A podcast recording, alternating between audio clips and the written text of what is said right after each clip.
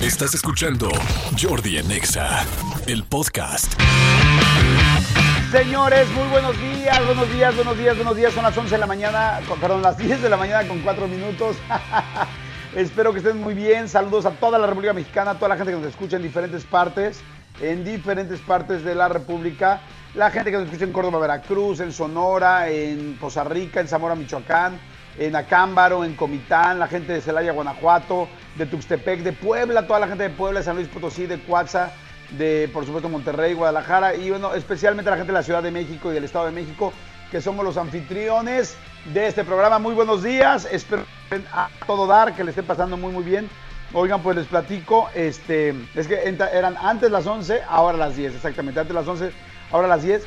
Les platico que, eh, ya les había platicado que vine a trabajar Estoy aquí en Acumal. Acumal es una playa lindísima, preciosa, preciosa, literal al lado de Tulum, a 15 minutos eh, de coche de Tulum, en coche, perdón, de Tulum. Y por supuesto, bueno, me tocó ayer el huracán.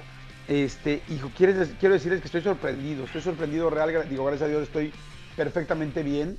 Me tocó, ya ven que hay muchos hoteles boutiques muy chiquitos. Bueno, a mí me tocó la gran suerte de estar en un hotel en este momento, un hotel muy, muy grande, que es una cadena muy grande internacional. Entonces, estos hoteles, pues evidentemente tienen muchas construcciones, este, pues digamos que no son ese tipo de hoteles de Tulum o de Playa del Carmen que son pues como de ramitas o de palitos o como muy autóctonos, sino estos son más grandes. Entonces, les platico, yo nunca había tenido la oportunidad, o bueno, no sé si he tenido la oportunidad, pero más bien, yo nunca había estado en un huracán y me sorprendí. El huracán Z entró ayer a las 7 de la noche aquí a toda esta parte de la península, este, siendo un huracán de categoría 1. Me quedé impactado. Yo me imaginé que por ser de categoría 1, cuando por ejemplo Vilma, que todo el mundo recordamos, fue de categoría 5, pues iba a ser leve. No saben. A las 7 de la noche les platico un poquito cuáles son los protocolos porque yo pues no los conocía. Este, los protocolos es desde las 5, yo estaba dando una conferencia a las 5 de la tarde. Mi conferencia fue de 5 a 6 y media con una empresa que fue mi primera conferencia presencial después de seis meses de COVID. No había tenido ninguna conferencia presencial, le hicieron pruebas a todas las personas, todo el mundo, estábamos en el lugar más sano y más cuidado del mundo, también me pidieron hacerme una prueba a mí. Entonces, bueno, literal, era- éramos como 200 personas y todo el mundo con prueba de COVID actualizada de 72 horas. Y este, entonces la verdad es que estuvo muy padre la plática. Mientras estábamos en la plática, este, pues estaban como que terminando de hacer todos los protocolos del hotel. Cuando salimos de la plática, porque nos dijeron a las 6 en punto tienen que salir de la plática, este, salimos y ya tenían todo el hotel, estoy impactado. O sea, todas las ventanas, todos los restaurantes, todos los pasillos, todo ya cerrado con lon. Se fue, se fue, mi querido Jordi. Buenos días a toda la gente que nos escucha. Como bien lo estaba comentando Jordi, estaba narrando, eh, nos estaba platicando, nos estaba compartiendo un poco, porque a Jordi le tocó por, por situaciones de chamba, situaciones laborales, le tocó estar pues literal en el ojo del huracán. Ahora sí sé que es un dicho que, que hemos escuchado en algunas ocasiones, que hemos escuchado en diferentes ocasiones, y ahora sí a Jordi le tocó vivirlo, estar ahí eh, completamente en el ojo del huracán. Afortunadamente todo, todo muy bien, nos estaba contando tanto, tanto su experiencia como en sus redes sociales nos está diciendo cómo es que estaba pasando, cómo es que pasó y afortunadamente por la infraestructura del hotel en el que Jordi estaba hospedado, es que no pasó a mayores. Mi querido Jordi, ¿ya me escuchas? Sí, ahí te escucho bien, amigo. ¿Tú a mí? Sí, perfecto, amigo. ¿Hasta dónde te quedaste? Me quedé, me quedé hasta México somos anfitriones. No, no es cierto. No, no, no, nos estabas contando los protocolos de, un- de unas lonas, unas carpas. Ah, sí. Haz de cuenta que te digo que salimos de la conferencia y en todo el hotel, amigo, en todo el hotel ya estaban las lonas puestas de piso a techo, eh, protegiendo los vidrios, los pasillos, las lámparas. Pero no sabes, lo tienen ya armadísimo. Evidentemente, este es un hotel, como te digo, es una cadena grande. Yo creo que cualquier persona que tiene un hotel en esta zona, pues ya lo tiene hecho así, ¿no?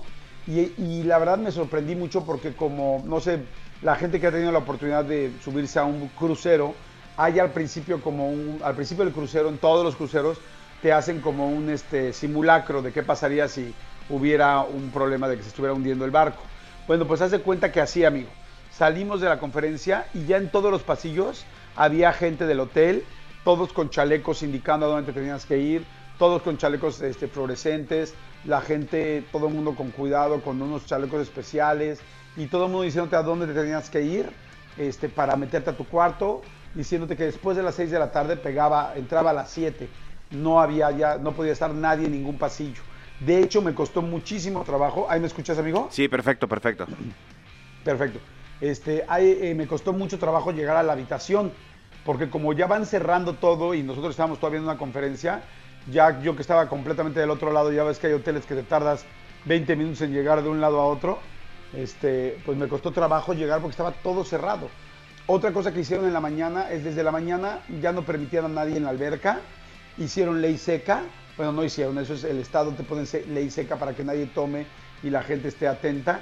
Este, aquí en el hotel fue ley seca todo el día y, este, y desde temprano no podías salir a la alberca y quitaron todos los camastros y todas las sillas.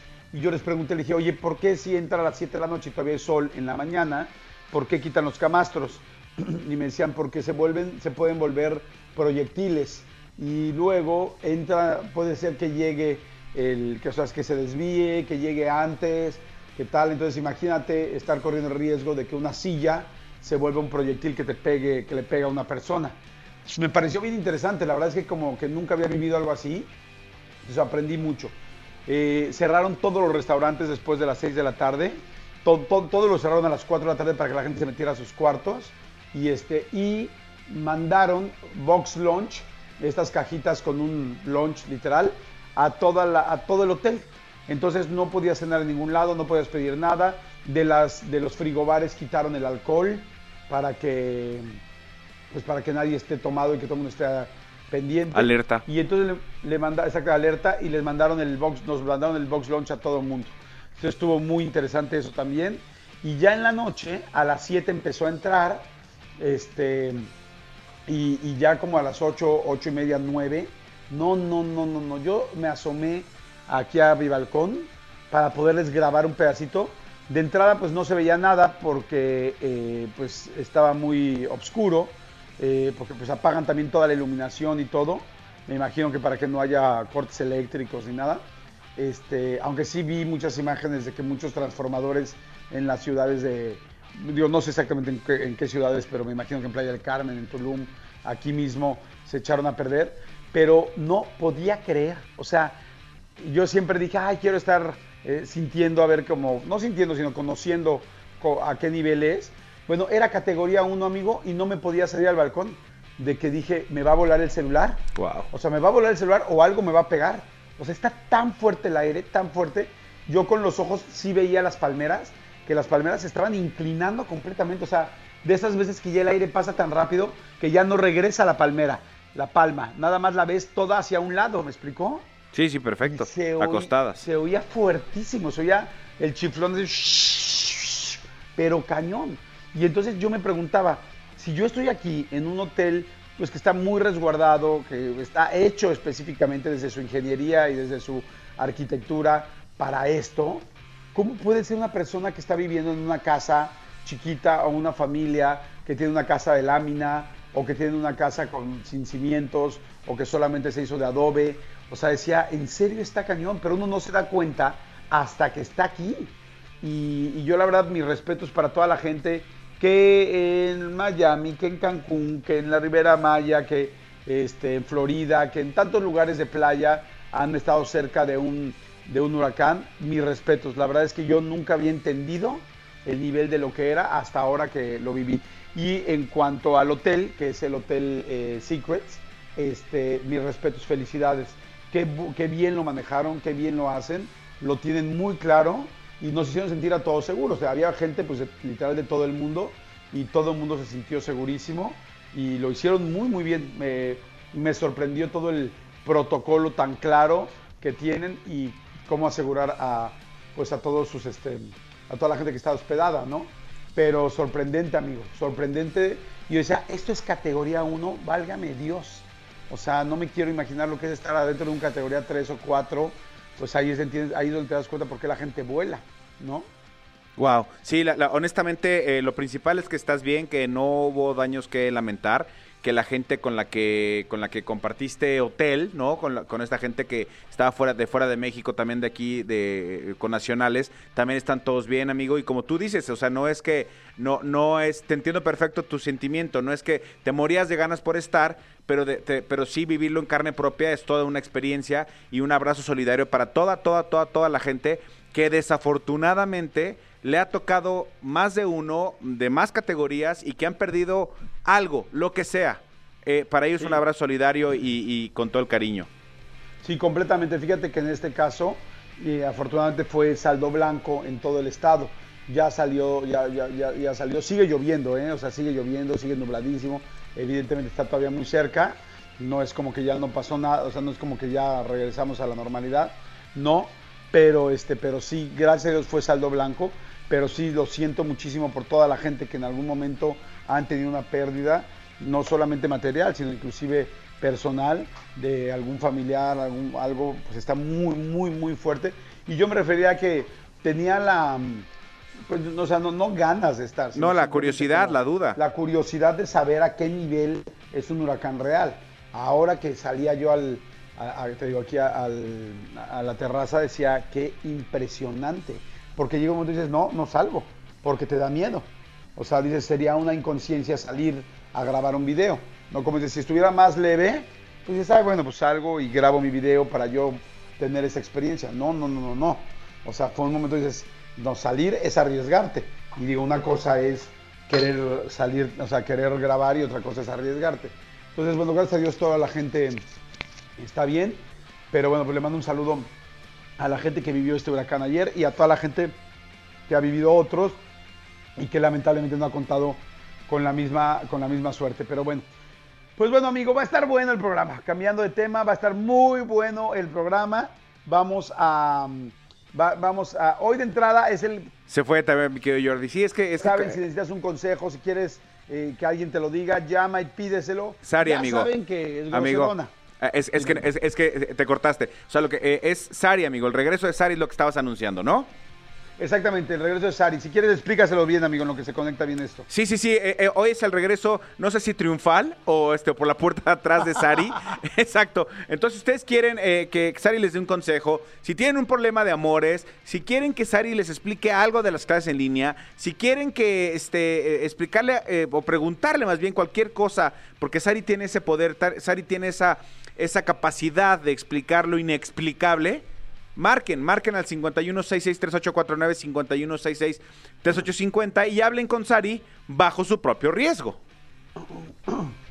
Claro, no necesitas un psicólogo, no necesitas un consejero matrimonial, no necesitas inclusive un padre. Tienes a Sari.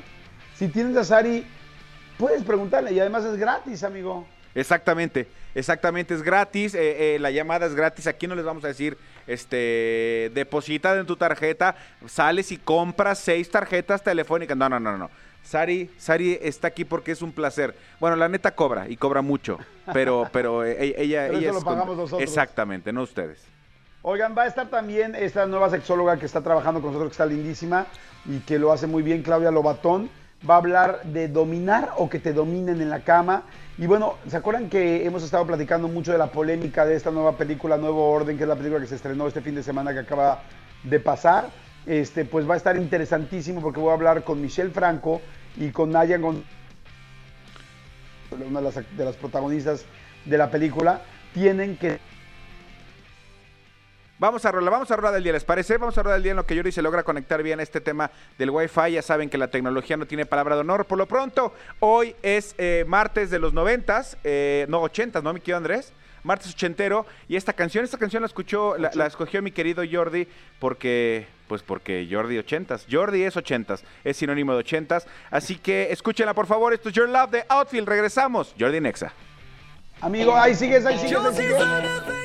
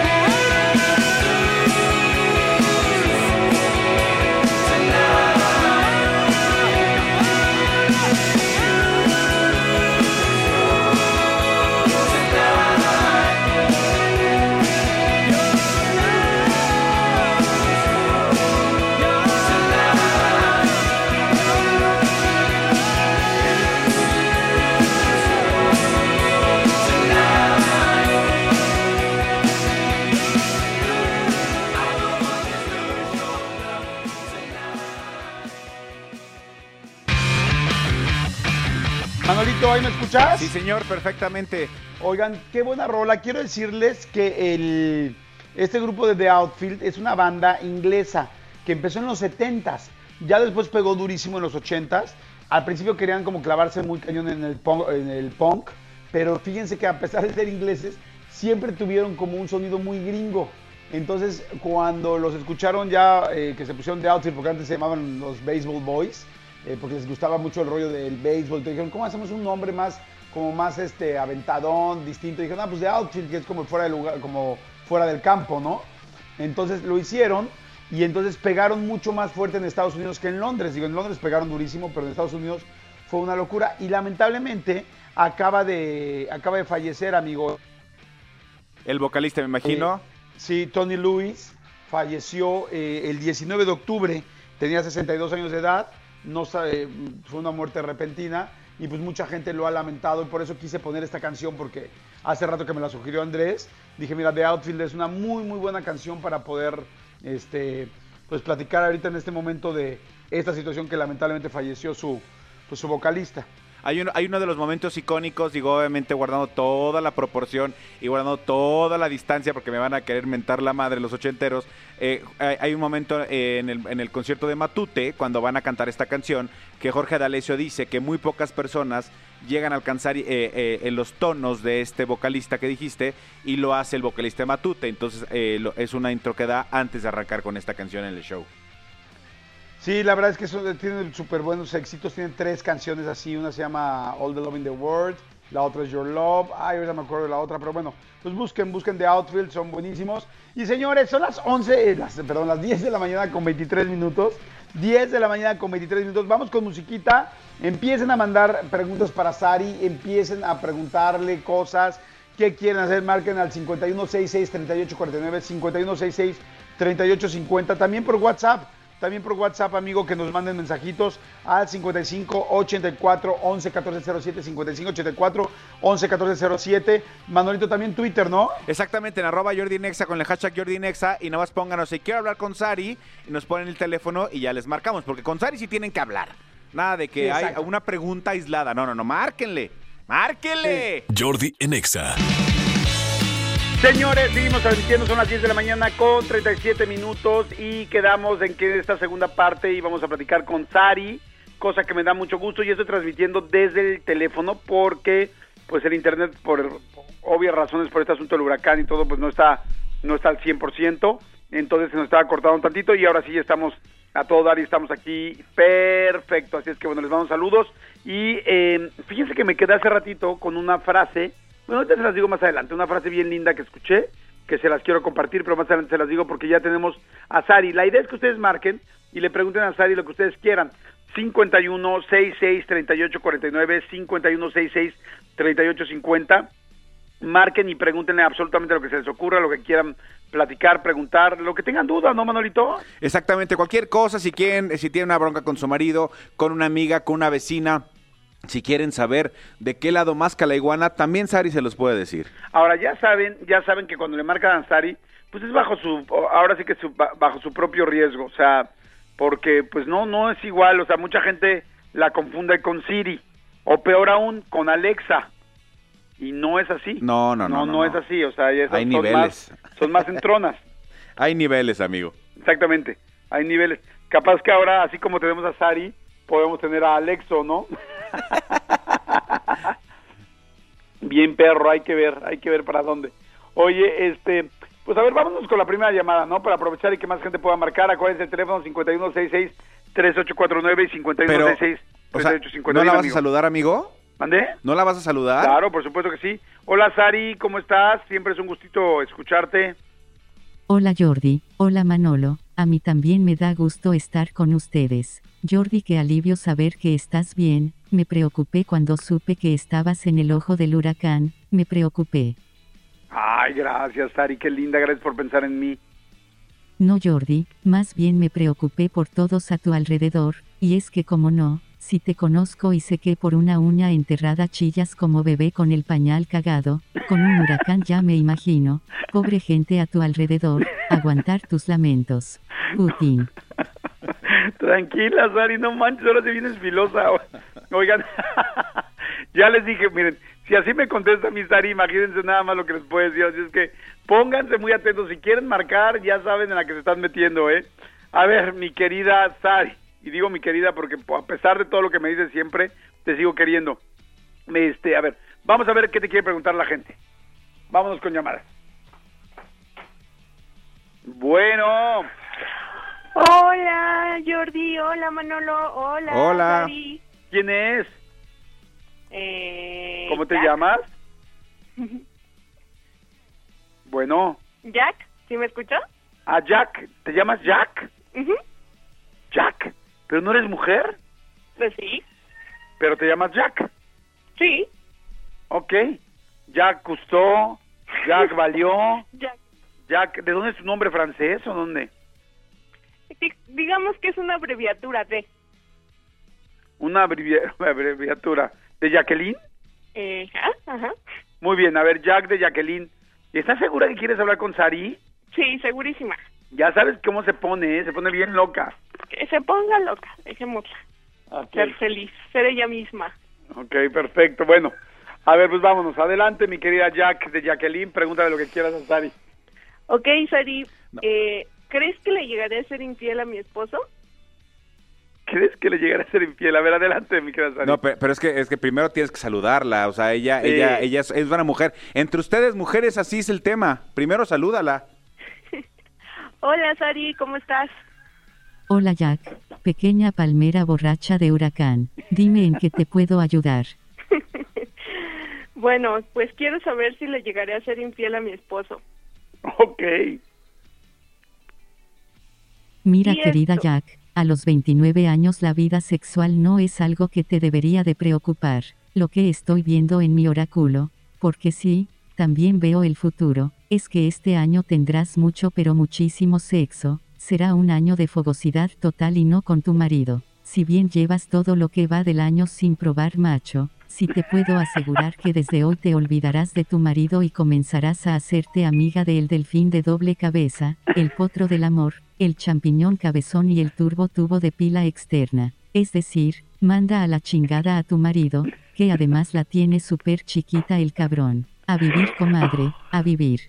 No, bueno. ¿Cómo oyes eso, mi querida Jacqueline? No, pues tremenda, tremenda. Tremenda. ¿Y si hace mucho tiempo que no estás con hombre? Que no, como dice Sari, que no has probado macho? Bueno, no, no estoy certera, ¿eh? No tanto. No O- tanto. O sea, no no no le no le atinó a tu oráculo. O sea, lo que ha hecho tu oráculo tanto. no. Le faltó, le faltó. Ah, le faltó. Le faltó punch. Ah, ¿quieres que te diga algo más? Mucho, Pues, luego a te ver. sale respondona, ¿eh, corazón? Sari te sale respondona. A y ver. si le empiezas a preguntar, eh, o sea, luego le contestas, ¿tú crees, Manolo, que está bien eso? No, bueno, o sea, le- le- a, a Jack, a Jack, ¿le dijiste a Sari tremenda? ¿Qué, qué, qué opinas, Sari? Tremenda yo, tremenda revolcada la que te va a meter tu ex, no te hagas mensa. Oye, ¿quién grita allá atrás? ¿Quién grita? ¿Tienes una cotorra o es tu hermana o quién es? No, es mi hija.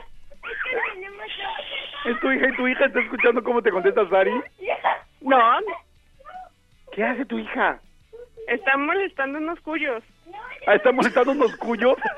Ah, no, bueno, esto sí ya, ya rebasó lo que me imaginé. O sea, hubiera pensado cualquier cosa menos que estaba molestando a unos cuyos. Hubiera dicho, no sé, se está peleando con otra niña, este, hay alguien que le está lastimando, este, se está golpeando con su hermano, pero lo, la última respuesta que hubiera dicho es, está molestándose con unos cuyos. ¿Sí? Pues es lo que está pasando.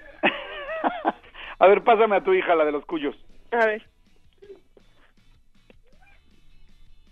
Hola, ¿Qué haces, corazón? ¿Cómo, cómo te llamas? Bricia, ¿Bricia? Ale. Ale. Oye, oye, Ale, ¿qué, qué estás haciendo? Bueno, aquí con los cuyos. Es que el cuyo de Marco tantito me lo encargó, pero se me estaba trepando bien feo el cuello. Y se me Así son los machos, así son los hombres. Cuando no te imaginas se te trepan al cuello, ten cuidado. A ver si no quiere al rato que le pagues la renta. Ese, no, no, no son rentados, son nuestros. Ah. No son rentados, son, son suyos. ¿Cómo se llaman los, cuchos, los cuyos, mi amor? El mío se llama Vitalis y el de Marco Batman Cuy. ¿Cómo, cómo otra vez? Vitalis y Batman Cuy. ¿Vitalis y Batman Coolies? Sí. ¿Quién le pone a un cuyo Batman mío. A ver, espérame, espérame, corazón, ¿por qué le pusieron Batman. Coolies? ¿Qué? Así le puso mi mamá Vitalis. Vitalis. Pero el otro se llamaba de mí, pero mi, ma- mi hermano se lo cambió a Batman Cuy. Batman negro. Oye, ¿no será que tu mamá está de repente como medio locochona? Ah, pues, ¿sabes? Sí. ¿No la ves que de repente hace cosas extrañas? A ver, dime cosas extrañas que hace tu mamá. Bueno, a veces como que la veo un poco... ¿Pastelosa? Bueno, que se ríe cuando está con el teléfono, eso se me parece raro. ¿Te, te parece raro? ¿No sientes de repente como que tu mamá como que fuma marihuana? No, eso no, mi, mi mamá ni mi familia fuman eso. ¿Quién? No, mi familia no hace eso. A tu familia no fuma marihuana. No, no fuma ni marihuana ni nada de eso, ninguna droga. Ah, qué bueno, me da gusto. Oye, ¿vives con tu papá o solo con tu mamá? Con ambos. ¿Con ambos se pelean? A veces, pero a veces es porque a veces uno quiere poner una actitud rebelde y el otro le sigue más o menos la corriente. Uno pone actitud rebelde y el otro le sigue la corriente. Como por ejemplo, ¿qué? ¿Qué es una actitud rebelde de tu mamá o de tu papá? Cuéntame. Bueno, que a veces mi mamá a veces es un poco necia y necia con algunas cosas, mientras mi papá a veces le dice que no, que es de otra manera, pero así que mi mamá se pone necia y papá le sigue la corriente y se ponen necios ambos y ¿Cómo? groseros. ¿Y cómo se gritan? A ver, ¿qué tipo de cosas se gritan tu papá y tu mamá? Digo, para que conozcamos a tu familia tan bonita. Bueno. Perdón, es la risa de mi hermano por lo que está haciendo el cuyo. Bueno, es que se ponen groseros. Bueno, a veces. Bueno, se empiezan a gritar que ya te dije, que ya te dije, no debe de ser así, que... Y él le dice que no, porque sigues de necia. Ay, no me gusta que eres necia. Ah, se dice mucho seria, necias. Oye, ¿y no sientes de repente que tus papás se, dan sus encerrones en el cuarto? Mm, rara vez, pero sí. ¿Y qué será que están haciendo? ¿Se están peleando? Mm, A veces, no. Rara vez se encierran para pelear en el cuarto. A veces, una vez me fueron a despertar en la madrugada en una pelea. ¿En una pelea te despertaron de la madrugada? ¿Tú cuántos años tienes, corazón? sí.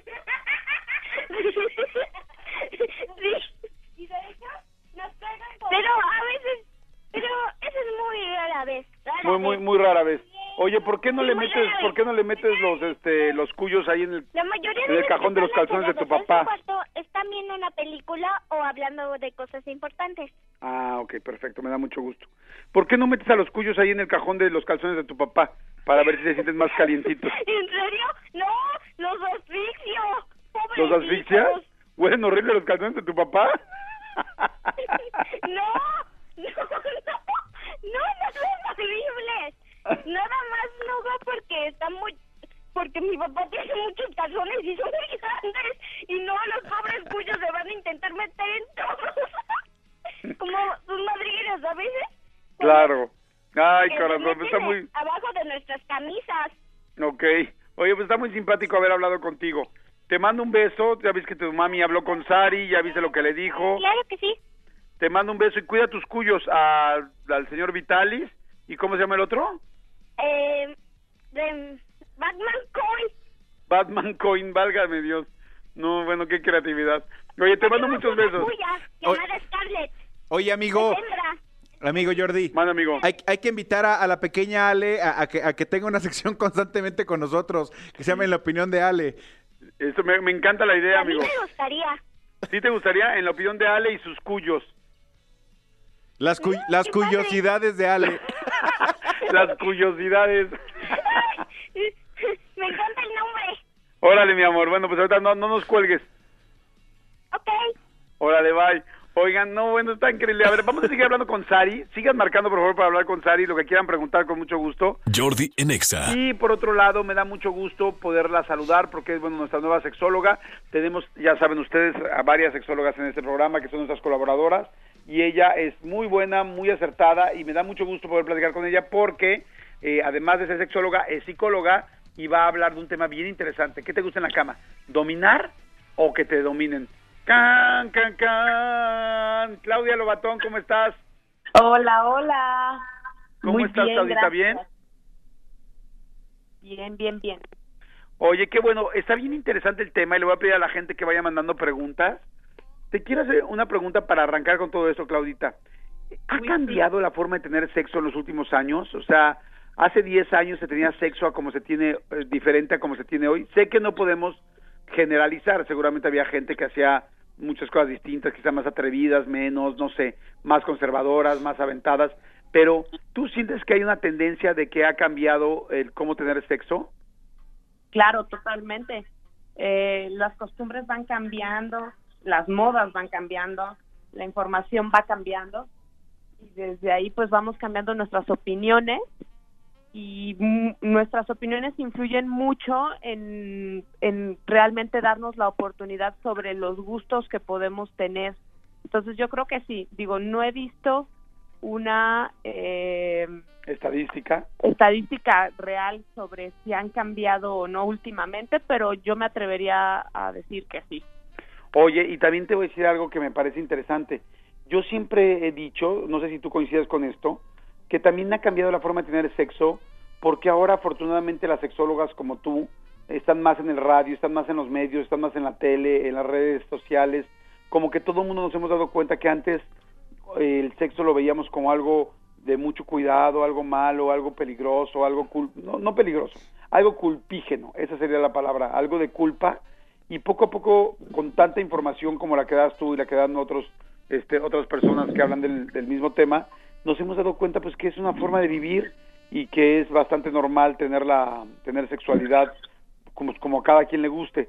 Co- ¿Coincides con esto o qué crees que sea? Claro, totalmente. Eh, yo creo que la información eh, te ayuda a abrir y cuando la información está más abierta, obviamente estos espacios como el que tú nos brindas para poder hablar como un poquito como sin tabú, sin las cosas de manera objetiva y como son, eh, claro, las personas van cambiando y, y bueno, claro que sí, la información ayuda muchísimo a que te des permiso antes el sexo era más como una cuestión privada y como bien lo dices, como muy culpígena.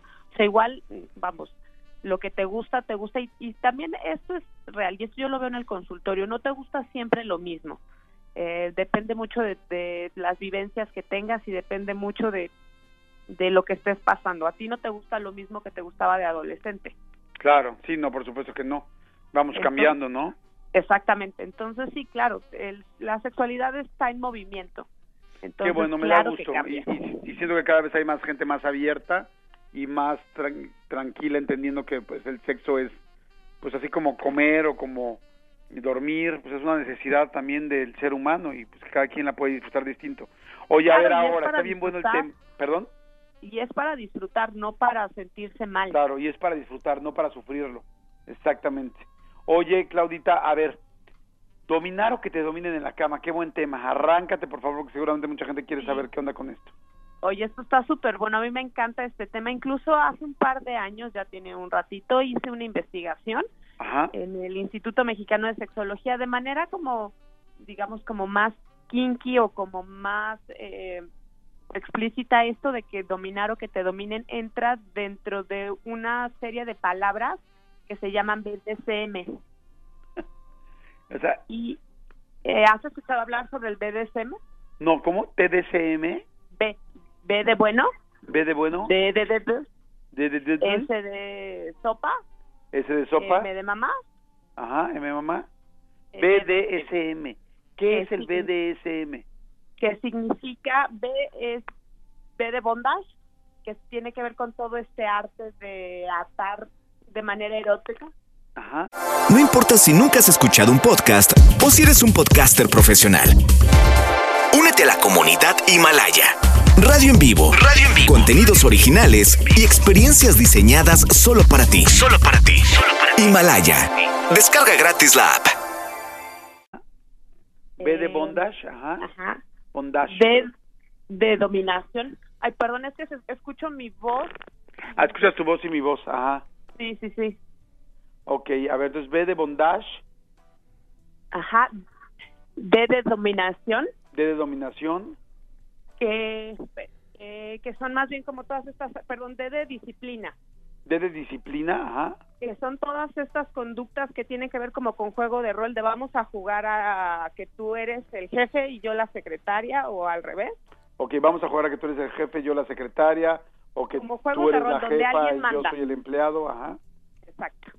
Eh, luego está la S de, sadomaso, de sadismo. La S de sadismo, Las ajá. prácticas de dominación como tal. Pues es que la disciplina es como más psicológico y la dominación es como una cuestión más física. Ajá. Y el masoquismo o sumisión. Ok, y, y sí, sumisión, ok. Sumisión es aguantar, ¿no? Porque luego igual te dan unos madrines. es aguantar, es saber cuánto aguantas. Es como, exacto, el que hace lo que el otro dice. El que hace lo que el otro dice, ok. Oye, ¿siempre se juega el mismo rol? O sea, el que es dominador siempre va a dominar a la pareja o el que, o de repente se pueden cambiar de rol. Hoy domino yo, hoy dominas tú o no. O sea, más bien es como una naturaleza. Depende, mira, en la cultura BDSM, eh, bueno, es como todo un estilo de vida el BDSM. Eh, en la investigación que yo hice, hay personas que pueden tener estas prácticas eh, que suelen ser como mucho más cambiantes eh, y que no están como tan metidos en esta en este estilo de vida o en esta cultura. Si lo vemos desde la cultura BDSM, hay personas que tienen ya el rol muy fijo y como que nunca lo cambian. O sea, que siempre son dominantes y que o que siempre son sumisos. Eh, o hay también dentro de esta cultura eh, como el intermedio que se llama switcher, que es el que va alternando entre dominante y sumiso. Eh, y bueno, digamos, fuera que lo que ellos le llaman como el sexo vainilla, eh, que son como las personas, digamos, de a pie, que en algún momento se les ocurre el juego, que sacan el cinturón y van a decir, ahora sí te voy a amarrar o ahora sí vas a hacer lo que yo diga, Ajá. eh, pu- pueden ser como mucho más cambiantes. Eh, y en, en algún momento alguien puede tener como el rol de dominación y en otro momento esa misma persona tiene el rol de sumisión, porque no es como un estilo de vida, sino es simplemente como un juego sexual. Ok. Cuando me dices que es alguien de a pie, este, te, te refieres, te, te refieres a que, a que qué, o sea, como que gente Sí. que no se dedica a esto normalmente. Exactamente, gente que no se dedica a esto, porque la gente que está como inmersa en la cultura BDSM tiene todo un estilo de vida como muy particular.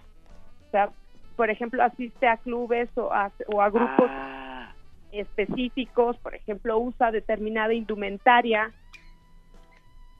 y tiene como todo, es como todo un ritual esta parte sexual, que no necesariamente incluye penetración. ah, Entonces, no necesariamente incluye penetración, o sea, puede ser nada más juego. Exacto. Ok, perfecto. Entonces, hay lugares BDSM, o sea, hay lugares donde la gente va y cada quien con su pareja o se cruzan o un, dos, tres por mí, por todos los compañeros. Puede ser con tu pareja, por ejemplo, hay muchas personas que están en el medio que no necesariamente tienen una pareja, es decir, yo tengo una pareja afectiva, un, o no sé, un novio, una novia, lo que sea, Ajá. y eh, no precisamente voy con esa misma pareja al club BDSM. Hay quien sí y hay quien dice a, a mi pareja no le gusta y entonces yo voy sola y dentro del club yo tengo otra pareja para hacer este tipo de prácticas. Ah, ok, es una relación súper abierta, es como, ok, mi vida, a ti no te gusta, a ti no te gusta el cine, pues yo voy a ir a ver esta película, y la película se llama Carmina, y me- nos vamos a dar Y unos nos días- vamos a azotar 30 veces. y la vamos a azotar 30 veces, órale. Sí, sí, sí, sí, pero en la investigación algo de lo que yo encontré es, bueno, ok, eh, pareciera como muy lejano todos estos comportamientos BDSM de ir a un club, de vestirse de cuero, de como todo este ritual.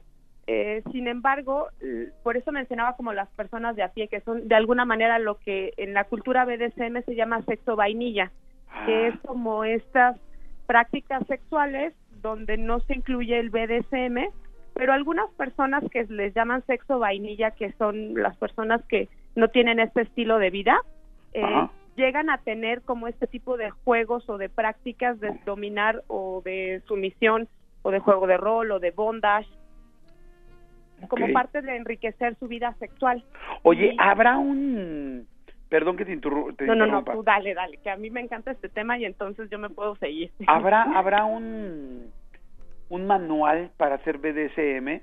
O sea, por ejemplo, no sé, te voy a dar un ejemplo, ¿no? Yo que nunca he hecho BDSM, pues como que si yo estoy con mi pareja, no sabría cómo decirle, eh, siéntate, no sé, híncate, gritarle, le- levantarle la voz, no sabría cómo hacerla sumisa o, o hacerla así. Entonces, habrá como, no sé, en internet de cómo Sí, un manual de cómo hablarle a la pareja en el en BDSM o qué tipo de cosas hacer. Ah, mira, como tal, no, hasta donde yo conozco no hay un manual, pero sí hay talleres y cursos Ah, ¿hay talleres y cursos, órale. que, que te ayudan como eh, a explorar este tema, sobre todo si eres principiante. La mayoría de las personas que entran en este mundo dicen, ok, yo quiero como ya entrar a la cultura, empiezan como sumisos. Ok. Y ellos tienen, por ejemplo, algo de lo que se hablaba mucho, por ejemplo, algo de lo que tú hablabas en los noventas, que se veían las cosas diferentes. Este tema en los noventas era bastante etiquetado como algo enfermo, eh, tal cual, los estudios así lo, lo ponían. Y eh, lo que se ha demostrado ahora es que no tiene nada que ver con la salud mental, sino simplemente es una práctica Claro. y hablaban también mucho de la diferencia entre el abuso, o sea, como hasta dónde yo puedo decir que esto está siendo un juego o hasta dónde está siendo violencia, hasta dónde está siendo abuso. Híjoles, pues yo creo que no es un abuso, ¿no? Porque pues si las dos personas están de acuerdo. Sí, eh, hay tres como eh, tres palabras que se han ido como cambiando, eh, que hablan sobre sano, seguro y consensuado. Ah, ok. Sano, seguro y consensuado. Ok. Exacto.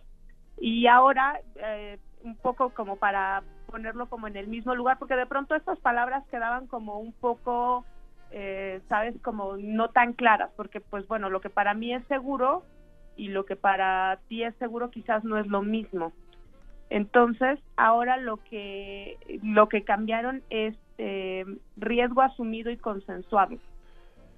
Eh, Riesgo, ah, sí.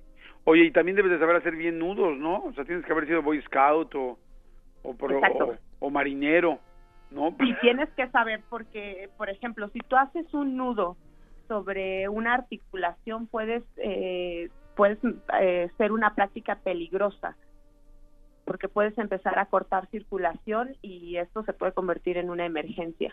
Ah, claro, hay que tener cuidado, no vayas a, a meter una bronca. Mira, abrí una página ahorita para ver si había un curso de BDSM y dice consejos para iniciarte en el bondage.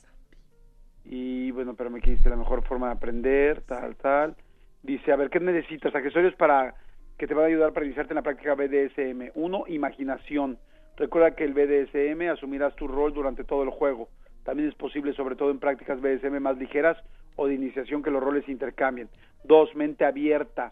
El BDSM será algo nuevo para vosotros, así que mantened la mente abierta a la experimentación. Ay, que no me hablen como español, porque siento que es el padre el que me está hablando. Si de por sí le ando huyendo a lo que que es y luego siento que es el padre Salomón de ahí de la esquina de mi casa diciéndome, Jordi, confianza. Es muy importante que haya confianza plena por ambas partes. La confianza en el otro hará que os dejéis llevar durante el juego y la experiencia final será mucho más placentera si solo os concentráis en el placer. Dice ganas, de que no te falten ganas, el BDSM también es una cuestión de actitud. Y dice, y cinco, equípate bien. Si estás pensando en iniciarte, hay una infinidad de accesorios y juguetes que te ayudarán a construir su rol en cada momento dentro de cualquiera de las disciplinas BDSM. Y luego dice agarres y ataduras y ya te explican los nudos. Órale, no, pues sí, sí, sí, esto, ¿sabes? Yo no sabía nada de esto. Yo, yo, yo no sabía bien del BDSM, qué, qué interesante que lo digas. Y está súper interesante. Bueno, algo de lo que se plantea dentro de el BDSM, que esto habla como mucho a favor de la salud mental y sexual, es que, eh, por ejemplo, este tipo de comunidades eh, hacen un determinado consenso sobre lo que se va a ser... Ay, perdón, es que vuelvo a escuchar mi voz. Ah, volviste a escuchar tu voz. Y me bueno, es un tipo, es una, es una técnica también que De- nosotros de tenemos de dominar. radio. Es Así como te enseñas tus técnicas sexuales, ¿verdad? te enseñamos nuestras técnicas de radio. a ver, ahí, ahí ya te escucha, a ver si ya Ah, te ya. escuchas doble. Ya, perfecto. eh, algo de lo que te hablaba es que ellos tienen como un consenso sobre lo que se va a hacer antes y tienen palabras de seguridad. Ajá, ok. ¿Y como qué es- palabra puede ser de seguridad? Por ejemplo, una palabra de seguridad tiene que ser algo completamente ajeno a lo que se está viviendo. Ejemplo, si vamos a jugar al calabozo, no estoy inventando algo que se me viene como en este momento. Entonces, si yo digo me va a doler, eh, quizás es parte del juego y esa palabra no vale. Claro. Entonces tendría que decir, por ejemplo, algo que no tuviera nada que ver como calabaza o zapato o algo que estuviera fuera de contexto para que la otra persona, la que está eh, siendo eh, el dominador o la domina, el dominatrix, así le llaman como en la cultura, eh, pueda parar. Algo así como, por ejemplo, o sea, no vas a decir pégame más porque pues eso evidentemente sería parte del juego, pero para poder parar podrás decir una clave como tipo este tinaco rotoplas. Exacto. Bueno, Algo- siempre cuando ella no esté gordita porque si no se si no de a llegar con una madriza tremenda, ¿no? Ya te dolió mucho. Oye, está bien interesante esto, Claudita, bien, bien interesante. Yo creo que tenemos que hacer una segunda parte, una segunda parte porque se nos está acabando el tiempo, pero está bien interesante. Yo ya ahorita te digo que googleé tantito lo que era BDSM y vi, pues sí, varias opciones para poder ampliar el tema. Este, dicen que aquí que, que otra frase pues era como, hazte a la roña, que significa ya párale. pudiera ser, pudiera ser. Oye, pero me encanta, me encanta, está muy interesante. ¿Alguna otra cosa que quieras decir para terminar esta primera parte de este tema? Eh, bueno, creo que es importante como dar a conocer que las terminaciones de placer, o sea, como por qué tendemos a buscar en cuestiones sexuales el dolor, eh, y es porque las terminaciones de placer y de lo- dolor están muy pegaditas en cuestión cerebral. Entonces, esto de ahí es de donde viene como esta sensación que no pre- propiamente es dolor, es más bien como un dolor mezclado con placer, eh, lo que muchas personas que están en esta cultura ah, hablan sobre el por qué realizan este tipo de prácticas. Pues está interesantísimo. Yo creo que siempre aprender nuevas cosas sobre la sexualidad, a cada quien se respete, a cada quien le gustan cosas distintas y pues mientras alguien lo disfrute, pues a eso se vino, ¿no? Ahora sí que a, a disfrutar esta vida, solo con respeto, con cuidado y no lastimar a nadie que no desea así ser lastimado, porque aquí pues evidentemente debe haber un poco de pues debe haber un poco de dolor, me imagino, para que se prendan, ¿no? O un poco de sentir también eh, que alguien eh, me está dominando, y eso también tiene que ver con características de personalidad. Hay otros estudios sobre todos los beneficios que puede haber dominar o ser dominado, pero igual si quieres eso ya lo hablamos después. Oye, y de una cosa, las eh, eh, las preferencias sexuales, bueno, no preferencias porque pues no sé, no tienen que ver con género, sino más bien ay, los gustos sexuales en cuanto a las prácticas deben ser como el voto, deben ser secretos o si andas contando en la vida, ah, mira, a mí me encanta el BDSM o, o es algo muy muy tuyo. Eh, depende mucho de la persona. Hay personas que son muy abiertas. Eh, incluso acabo de leer un estudio que las personas que tienden a decir, oye, yo eh, practico BDSM, tienden a estar más empoderadas. ¿Por qué? Porque pues lo que representa es cierto rechazo social. Sin embargo, no significa que todas las personas que practiquen BDSM lo anden diciendo. Regularmente, eh, por ejemplo, en el estudio que yo hice salía que la mayoría de las personas eh, tendían a verlo como algo negativo Okay. y desde ahí es como una cultura como más secreta. Ok, sigo más secreto. Ok. Oye, pues muy interesante. ¿Nos puedes regalar tus datos, tus redes, todo para ver dónde la gente te puede seguir, leer y comentar? Claro, me pueden seguir en arroba sexóloga Clau, ahí es como mi principal ventana para poner todo lo que hago, si escribo en algún lado, si voy a algún programa, si lo que sea, ahí lo pongo. Entonces, ahí Oye, y consultas como sexóloga también me imagino que das en Skype y todo ahora con toda esta situación. Sí, claro, totalmente. eh, igual ahí me pueden preguntar. Los voy a dirigir siempre con el número de mi, del consultorio porque la chica que hace las citas, ella es la que me hace favor de agendar mi, mi horario y de acomodármelo y todo. Entonces, Claro que sí. ¿Cuál es el teléfono? Ah, el teléfono, mira, lo pueden encontrar igual en Instagram como. Sayume sí y ahorita te paso el teléfono. Perfecto, pero bueno, en el Instagram lo pueden encontrar, ahorita me lo pasas, pero Tal por si alguien lo quiere apuntar. Pero dices, en el Instagram, ¿cuál es la cuenta? ¿Me la repites? Es arroba Sayume sí Ujú. y el teléfono es un número de WhatsApp y es el 5516 99 Ujú. 8106. Perfecto, buenísimo. Pues muchas gracias, te agradezco muchísimo y bueno, nos vemos para la segunda parte de este tema, ¿no? Para que la Claro que gente, sí. Porque está muy, muy interesante y se, se ve que hay todavía muchísima información. Claro que sí. Muchas gracias, muchas gracias. Jordi en Exa. Señores, seguimos aquí en Jordi en Exa, son las 11 de la mañana con 45 minutos y este, ay caray, Manolito Fernández, ¿cómo vamos? ¿Todo bien? Todo bien, amigo, todo bien. Este, eh, la gente es masoquista, amigo, porque siguen, siguen, siguen queriendo hablar con Sari, ¿lo puedes creer? ¿En serio? Sí, amigo, sí. Bueno, pues entonces, ni modo, pues si quieren hablar con Sari, vamos a, pues vamos a meter la llamada, vamos a meter la llamada y vamos a ver qué es lo que dicen y qué es lo que pasa, ¿estás de acuerdo? Perfecto. Buenísimo, la, la voy a saludar, amigo, o bueno, que la salude la señorita que le quiera preguntar o el señor que le quiera preguntar, ¿no? Porque yo ya, yo ya estoy curado de espantos. bueno, ¿quién habla?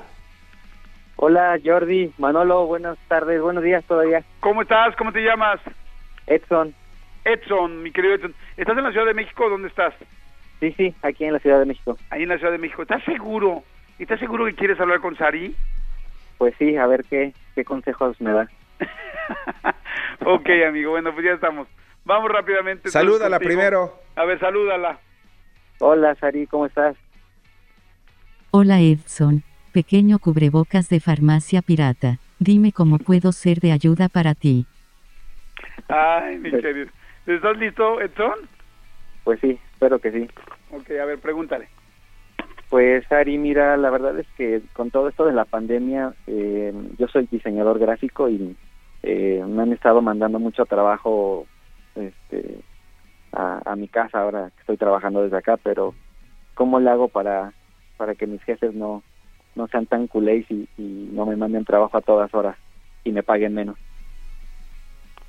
A ver Edson, como bien sabes en esta temporada de pandemia las cosas se modificaron para todos, hubo gente a la que se le duplicó el trabajo como a ti, y hubo gente, muchísimas personas que simplemente se quedaron sin chamba, sin comer y muchos hasta sin casa. Si lo que quieres es que no te carguen tanto la mano lo que yo te recomiendo es muy sencillo, renuncia huevón. ¿Es en serio que te estás quejando por tener trabajo? Llámale a tu jefe y dile, ¿sabe qué? Quiero ser parte de la estadística del desempleo de este país. ¿Por qué?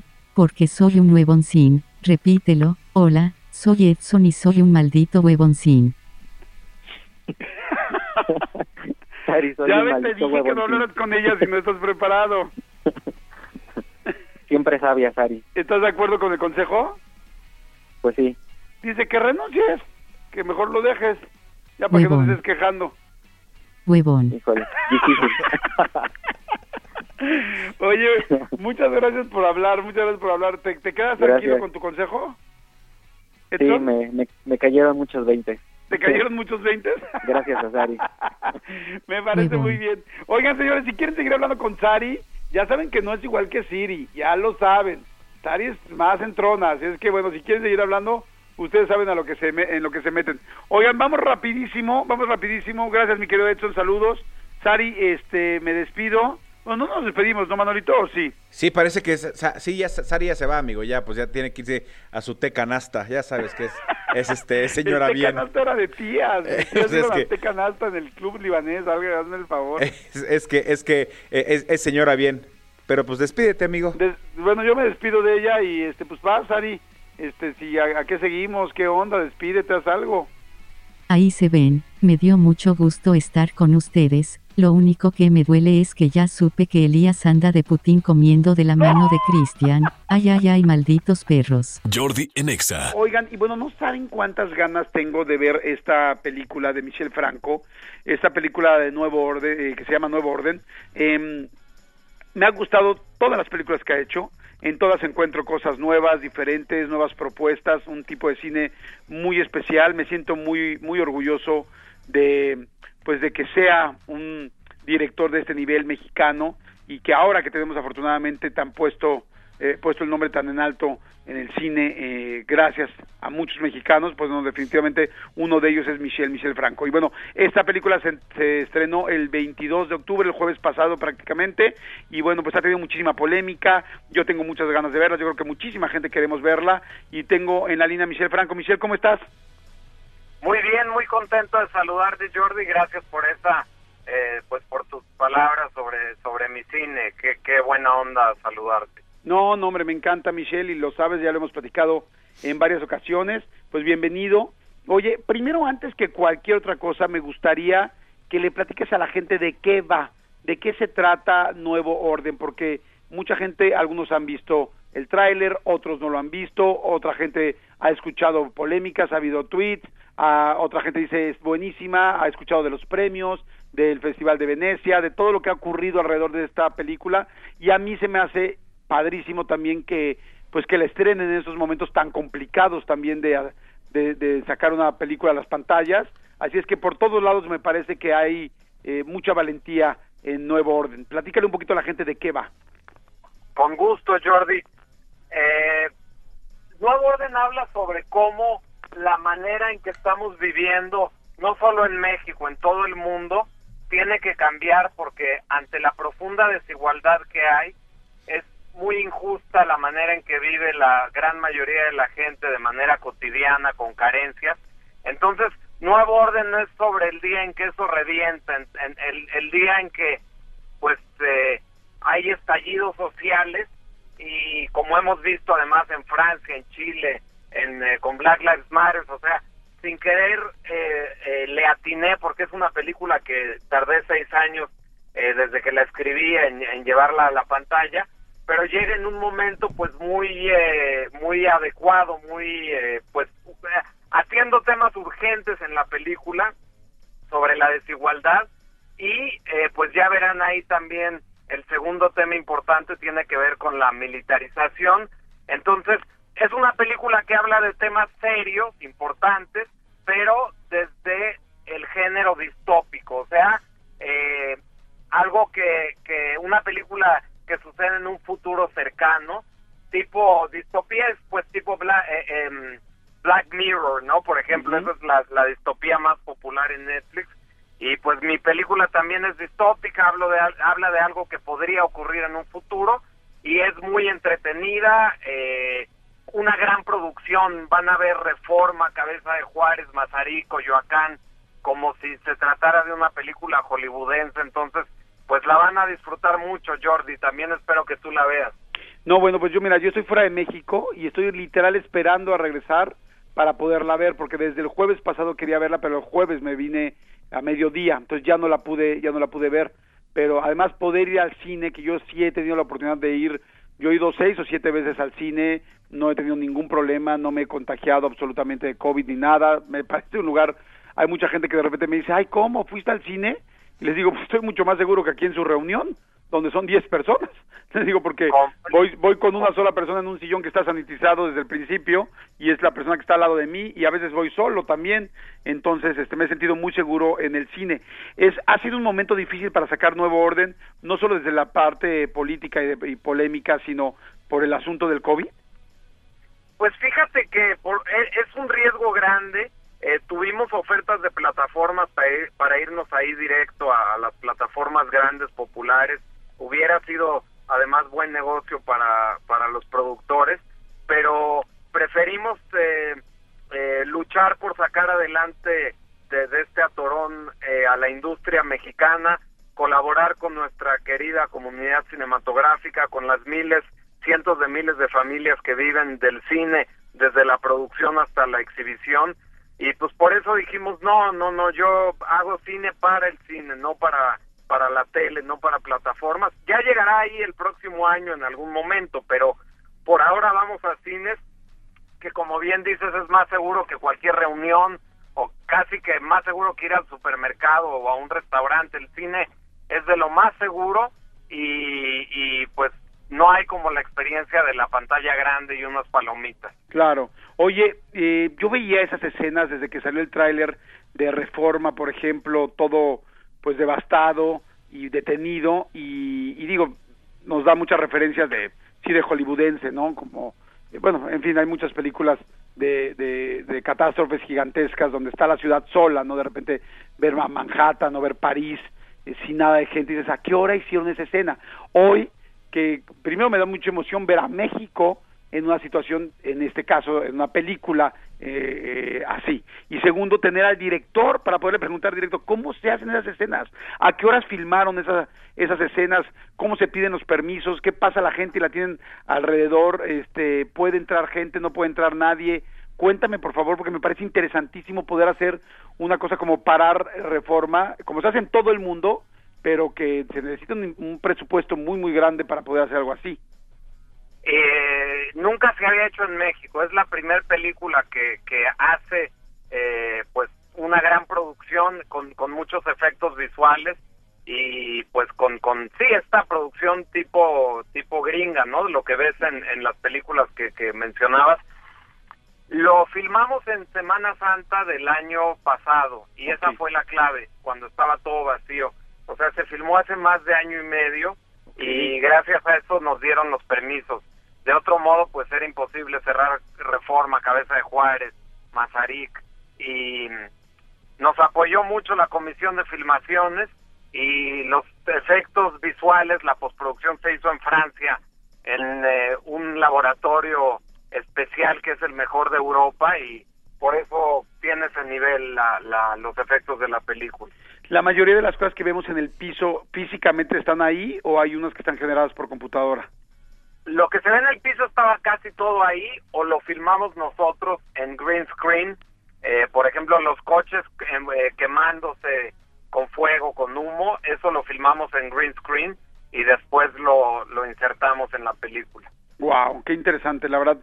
Felicidades. Oye, Michelle, ¿cómo te sientes de tener 41 años? ¿Tienes 41 años o me estoy equivocando? Sí, 41. De tener 41 años y esa cantidad de premios y esa cantidad de reconocimiento internacional. Pues me, me da mucho orgullo eh, traer buenas noticias a México. Cada que gano, que he ganado premios en Cannes y ahora estos dos premios en Venecia, pues eh, lo celebro para el país, para nuestra comunidad cinematográfica, para toda la, la, la, la cultura mexicana y el cine que, que tienen una potencia especial y con el crew, ¿no? Con todo el, el, el, el elenco y con los técnicos que trabajan en la película, pues es un premio para todos y es tanto el trabajo y el esfuerzo que, que saben muy bien esos premios, son un reconocimiento a tanto trabajo. Padrísimo. Y ahora, por otro lado, ¿cómo se siente estrenar una película como Nuevo Orden y que haya tanta polémica con este asunto, que si es clasista, que si no, que si es racista, que cómo se está retratando a una población popular o vulnerable? Eh, ¿Eso es algo que te pega, que te preocupa, que te preocupó en algún momento, que te duele, o al contrario, que le hace bien a que la película que la vea más gente? ¿Qué opinas? Yo creo que la polémica es normal. Cuando se habla de temas que mucha gente preferiría que se echaran abajo del tapete, de la alfombra y no se comentaran, pues cuando pones el dedo en la llaga, obviamente este, levantas de polémica. Esto es eh, es válido y yo no no espero que todo el mundo esté de acuerdo con la película, pero sí invito al diálogo y tras ver la película, que no se queden con el chisme de internet, con el eh, lo que el tráiler te dice que pues es un minuto y medio, ahí no puedes en Claro. un material de venta reflejar todo lo que una película expresa.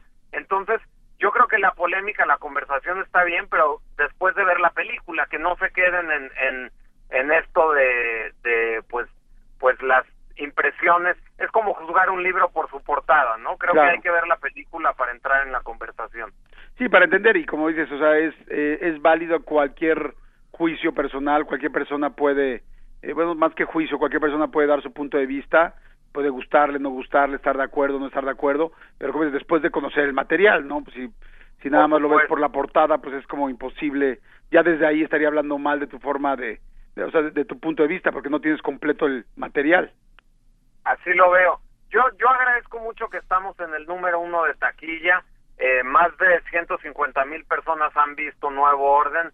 Eh, apenas arrancamos y pues estoy muy agradecido con el público que, que ha dado el voto de confianza y con esperanza también de que pues esto que hemos hecho para reactivar la industria eh, se refleje en una postulación de México a los Óscares porque Venecia ha sido la antesala para para los Oscar y creo que Nuevo Orden tiene un gran chance si si si la comunidad cinematográfica la apoya. Yo espero que así sea este pido ese voto de confianza y y tenemos en Estados Unidos al, dis- al distribuidor de Parasite que va a pelear porque consigamos eh, una nominación eh, y creen que puede correr con la misma fuerza fuerza y, suerte que Parásito Oye, pues me encanta, me encanta la idea. Y por otro lado, fíjate que, que yo tengo una muy buena relación con Diego Boneta y cuando supe que iba a hacer esta película contigo me dio muchísimo gusto. Eh, sin embargo, Diego había hecho como cosas más comerciales y de repente está una película, pues, pues sí, muy, muy de festivales y muy de premios y muy reconocida mundialmente como son normalmente tus películas. ¿Cómo escogiste a Diego Boneta? ¿Te fue sencillo? ¿Dijiste es Diego? ¿No lo viste en algún otro trabajo que dijiste lo quiero aquí? Porque de alguna manera sí lo sacaste de un contexto al que normalmente está acostumbrado a chambear. Eh, pues fue una decisión sen- sencilla porque lo conocí en casa de un amigo productor, me cayó de maravilla.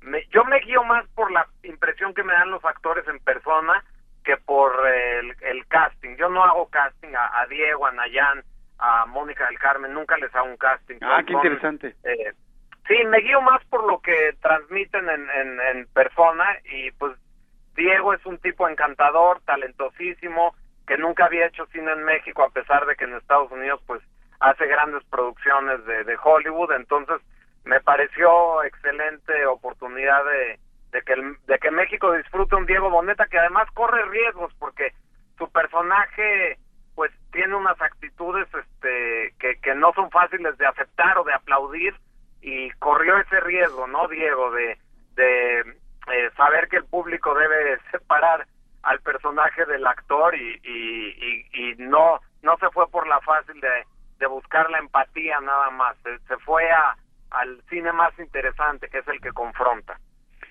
Pues me encanta, me encanta escuchar todo esto, por ejemplo, el saber que no haces castings, el saber todo lo que se está apostando, el saber que la película podría estar eh, nominada para los Óscares por parte de México y por alguien pues tan joven como tú y todo tu equipo, ¿no? Porque todo el mundo habla de pues de los actores o habla del director, pero como dices tú, me encantó que menciones siempre a tu equipo, porque pues es un trabajo de muchísima gente para poder lograr algo como pues como Nuevo Orden o como tus películas eh, anteriores. La verdad, muchas felicidades, Micro Michelle.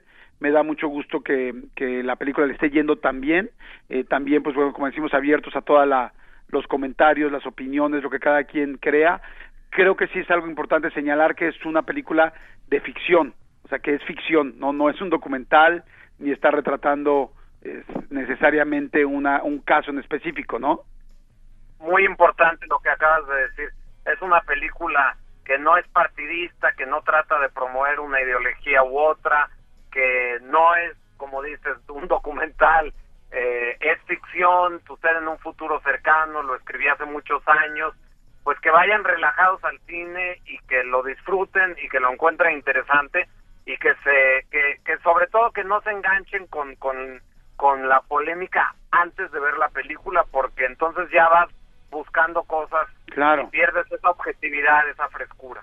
Me, enca- me encanta eso. Yo les propongo a toda la gente que vaya a ver Nuevo Orden que llegue con ganas de ver cine, de ver una historia, de ver una historia de ficción, que la vean y ya al final que cada quien opine lo que guste, por supuesto, porque bueno, para eso para pa- para eso tenemos cada quien nuestro libre albedrío y podemos decidir lo que queramos, pero pero véanla exactamente sin tener un previo, para que en serio la puedan disfrutar, porque quizá eh, podrías estarte perdiendo una gran obra eh, por no darle la oportunidad de verla primero sin ningún juicio antes de. Así es que, este, oye, ¿y estás trabajando, Michelle, ahorita en algo? ¿Estás filmando? No, ahora estoy concentrado en, en- la promoción de, de, de Nuevo Orden y, y pues ya es bastante. Estoy muy muy muy orgulloso de esta película que afortunadamente es un éxito en, en, en México, en la taquilla, a pesar de los riesgos. Y pues por ahora quiero eh, luchar para que la película siga encontrando. Ya se vendió en 48 países, me parece, Wow. eh, además de Estados Unidos. Entonces, pues ha sido mucho trabajo de promoción y vamos a seguir haciéndolo. Me parece fantástico. Y la gente que quiera ver, por ejemplo, Las chicas de Abril, o que quiera ver después de Lucía, o Chronic, eh, ¿hay alguna plataforma en la que estén la mayoría de tus películas? ¿O están repartidas o no están en ninguna? es el que tenía están no están en muchas plataformas no son tan fáciles de encontrar desgraciadamente pero sí sí eh, estamos buscando cómo hacer que, que la gente las encuentre de- con más facilidad Bueno, pues eso está fantástico. Pues gracias, amigo. Te agradezco mucho. Este fin de semana prometo este ver Nuevo Orden y este y poderla disfrutar todo el trabajo que hicieron y ya. Te mando un gran gran abrazo. un abrazo grande muchas gracias y, y platicamos cuando la veas me gustaría escucharte Me encantaría, claro que sí, ahorita nos ponemos de acuerdo y este y acabando ya para poderla ver y dar mi, y tener mi propio punto de vista. Te mando un abrazo. abrazo enorme Hasta que estés muy bien.